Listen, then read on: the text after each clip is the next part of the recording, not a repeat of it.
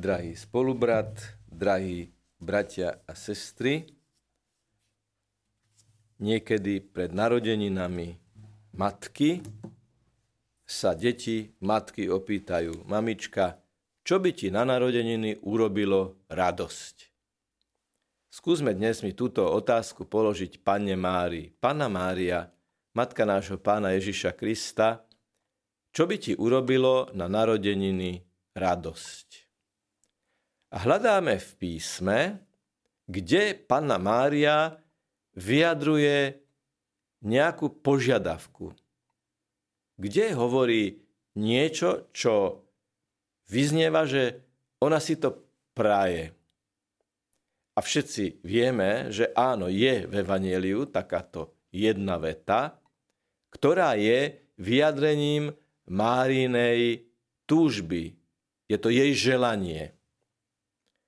A to je vtedy, keď na svadbe v Káne Galilejskej sa minie víno a ona poprosí svojho syna, aby niečo urobil s tou nepríjemnou, trapnou a aj veľmi symbolickou situáciou a potom tým, ktorí tam prisluhovali, povie, urobte všetko, čo vám povie.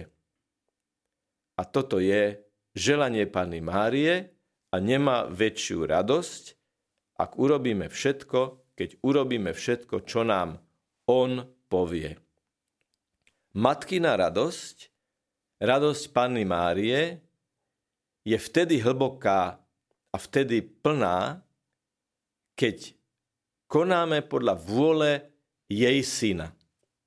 Kľúčom k pochopeniu tejto Márinej radosti je udalosť zvestovania. Keď sa ona dozvie, že bude matkou dlho predpovedaného, dlho prislúbeného a dlhodobo vytúženého záchrancu, duchovného záchrancu ľudského pokolenia. A keď sa dozvie, že ona bude matkou, tak povie, hľa som služobnica pána.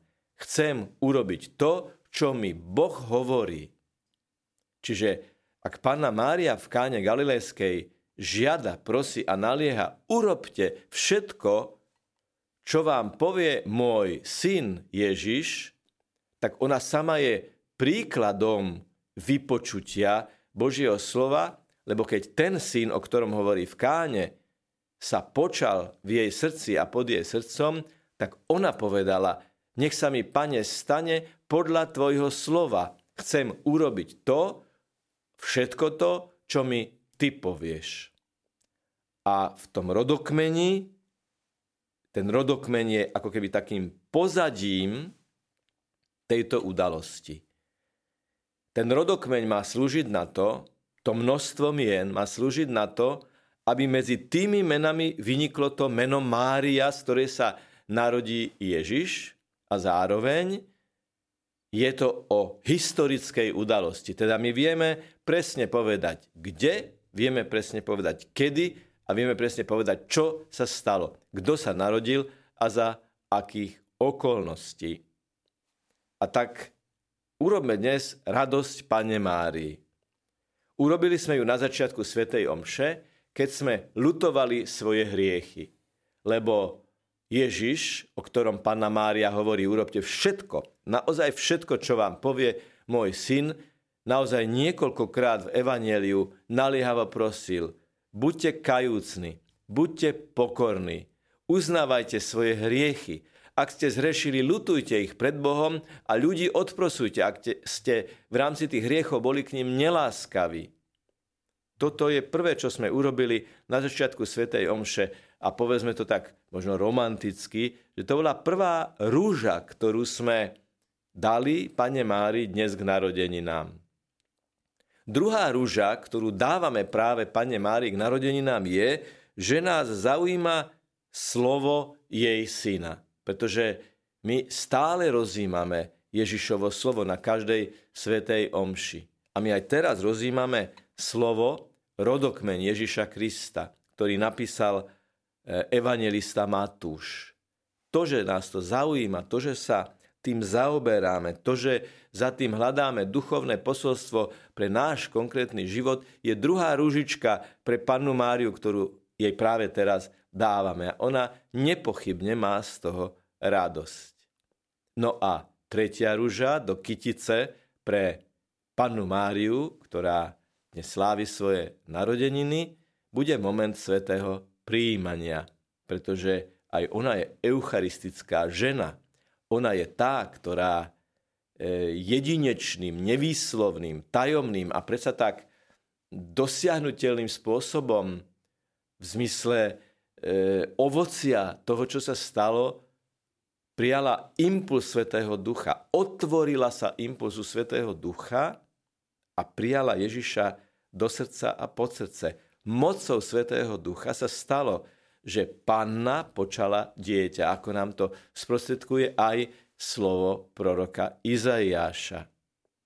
A my dnes budeme veľmi mariánsky. Tá rúža bude naozaj veľmi, veľmi krásna, veľmi, veľmi živá, ktorú dnes dáme Pane Mári pri svetom príjmaní, pretože tak ako ona pri zvestovaní povedala, Amen, nech sa mi stane, fiat, nech sa mi stane, Pane, podľa Tvojho slova, my dnes pri pohľade na Eucharistiu pri slovách telo Kristovo v mnohých kostoloch na celom svete ľudia povedia amen. Ako keby mali to svoje zvestovanie, to mini zvestovanie, tak povediac, to kratučké e, stretnutie, ten dialog s kňazom, keď kňaz povie, toto je telo Kristovo. A my povieme, amen, to je telo Kristovo a my ho chceme prijať. Vtedy sme veľmi, veľmi mariánsky a veľkú radosť má Panna Mária z tejto našej duchovnej ruže počas svätého príjmania, keď príjmame ako chlieb jej syna. Pretože v káne Galilejskej sa odohral prvý zázrak. Nenáhodou to bolo na svadbe, nenáhodou to bolo víno a nie náhodou to bolo na intervenciu, na orodovanie Panny Márie. A tak ako sa vlastne v káne Galilejskej voda prepodstatnila na víno. Bola to príprava na to druhé veľké prepodstatnenie na poslednej večeri a prvej večeri svojho druhu, keď sa víno prepodstatnilo, premenilo na Ježišovu krv a chlieb sa premenil, prepodstatnil na Ježišovo telo. Skúsme dnes prijať duchovne alebo aj v chráme sveté príjmanie podľa tohto marianského kľúča. Tam je to slovo všetko. Urobte všetko, čo vám povie môj syn. Prečo všetko? Prečo nie len niečo? No pretože to je Boží syn, to je pravý Boh a pravý človek. To je ten, ktorý nás absolútne miluje a jeho vôľa je pre náš života najlepšia. A tak ako Panna Mária v úplnej osobnej vnútornej slobode prijala vôľu a podriadila sa vôli Boha, tak aj my sme pozvaní aj vo svetom príjmaní, keď ho príjmeme, keď Pána Ježiša príjmeme pod spôsobom chleba, povedať mu, ja ti, Pane, otváram, odblokujem všetko, čo je vo mne, možno aj tie 13. komnaty srdca, kam sa sám bojím nahliadnúť a prosím ťa, prines tam svoje svetlo. Samozrejme, ak Lutujeme hriechy, prvá rúža. Čítame písmo, Ježišovo slovo, druhá rúža.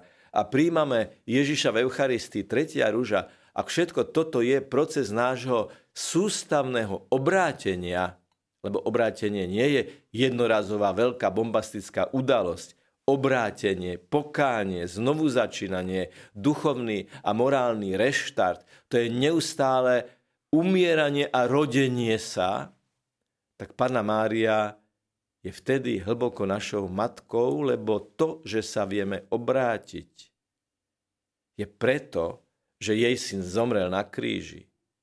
Na tom kríži, z ktorého o nej úplne jedinečným, neopakovateľným spôsobom hovorila ako o matke. Ježiš zomiera, ľudia ho ukrižovali a Ježiš jej z kríža hovorí, ty budeš aj matkou týchto ľudí. Ty budeš aj matkou tých apoštolov, ktorí zutekali a nie sú tu. Ty budeš aj matkou tých hriešnikov, ktorými toto spôsobili. Ty budeš matkou všetkých generácií, všetkých tých, ktorí prijali Ježiša za svojho pána, za svojho záchrancu, za svojho vykupiteľa. Preto má matka, Panna Mária, naša matka, radosť z týchto rúží. Pretože ak konáme pokánie, tak vtedy sa rozhodujeme, že nechceme Ježiša ukrižovať našimi hriechmi. To je nádherná prvá rúža. Keď čítame sväté písmo, posvetné texty a Ježišovo slovo, to nás imunizuje. To je, to je, to je liek a obrana proti útokom pokušenia. To je druhá krásna rúža Pane Mári. A keď prijímame Eucharistiu, tretia nádherná rúža pre pannu Máriu, tak tým vyjadrujeme, že sme v milosti posvedzujúcej, že ťažké hriechy sme vyznali a očistili cez rozrešenie, ktoré sme dostali od kniaza a ostatné sme olutovali na začiatku slávenia Sv. Jomše. Nádherná tretia rúža, ktorá tú kyticu robí kompletnou. Bez tej tretej rúže by tá kytica nebola kompletná a použijem biblický výraz stužka lásky. Toto všetko zviažeme, túto kyticu, stužkou, stúhou lásky, pojivom lásky, ktorá všetko zjednocuje a z troch rúží robí kyticu pre mamičku, pre pannu Máriu.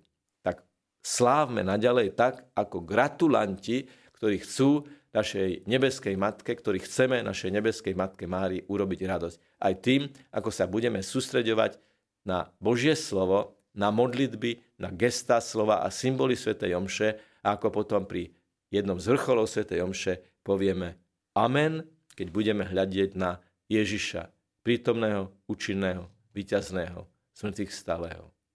Nech je pochválený Pán Ježiš Kristus. Na veky amen.